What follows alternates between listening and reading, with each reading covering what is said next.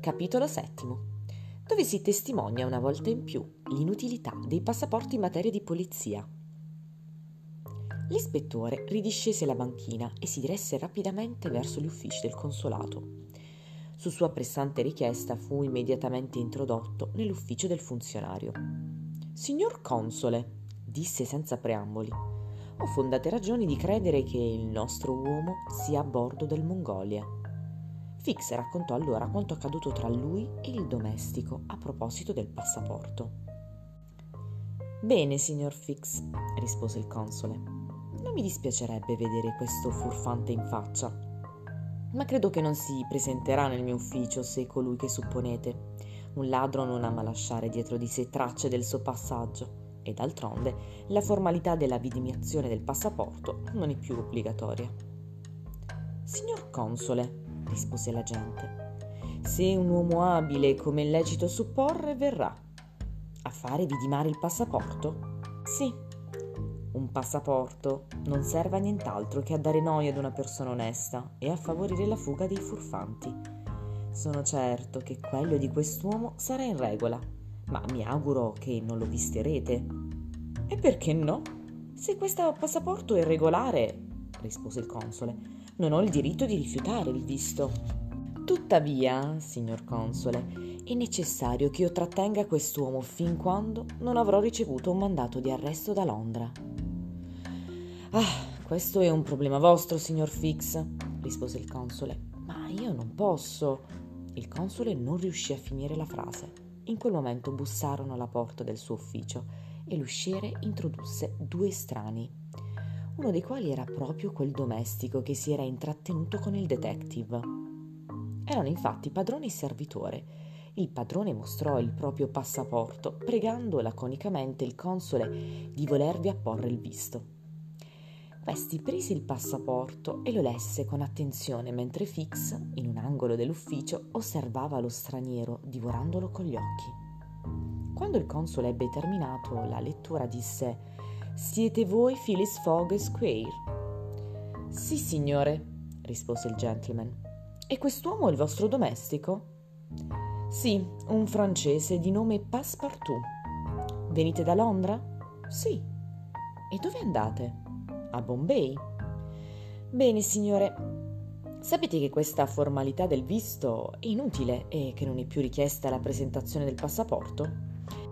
Lo so, signore, rispose Phyllis Fogg, ma desidero dimostrare con il visto il mio passaggio da Suez.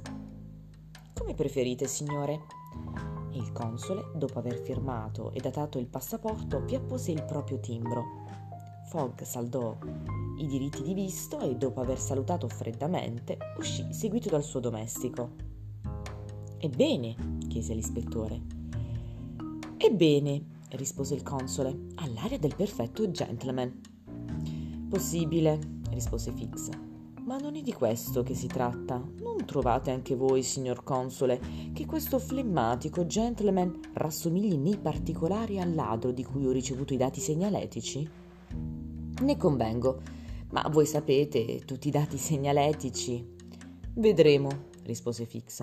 Il domestico mi pareva meno indecifabile del padrone. Inoltre è un francese e quindi non faticherò a farlo parlare. A presto, signor console. Detto questo, la gente uscì e si mise in cerca di Passepartout. Nel frattempo, nell'uscire dalla sede consolare, Mr. Fogg si era diretto verso la banchina. Là diede alcuni ordini al suo domestico.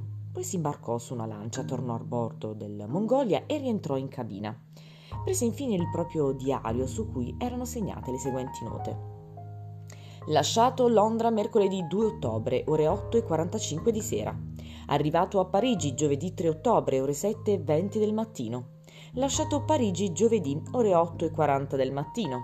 Arrivato a Torino attraverso il Moncinizio venerdì 4 ottobre, ore 6 e 35 del mattino. Lasciato Torino venerdì ore 7 e 20 del mattino, arrivato a Brindisi sabato 5 ottobre ore 4 di pomeriggio, imbarcato sul Mongolia sabato ore 5 di pomeriggio, arrivato a Suez mercoledì 9 ottobre ore 11 del mattino, totale ore impiegate 158 e mezzo, ovvero in giorni 6 giorni e mezzo. Mr. Fogg scrisse quelle date su un itinerario disposto a colonne che indicava dal 2 ottobre al 21 dicembre. Mese, data, giorno, arrivi previsti ed effettivi dei principali luoghi. Parigi, Brindisi, Suez, Bombay, Calcutta, Singapore, Hong Kong, Yokohama, San Francisco, New York, Liverpool, Londra e che consentiva di qualificare tempo guadagnato e tempo perso in ogni tappa del percorso.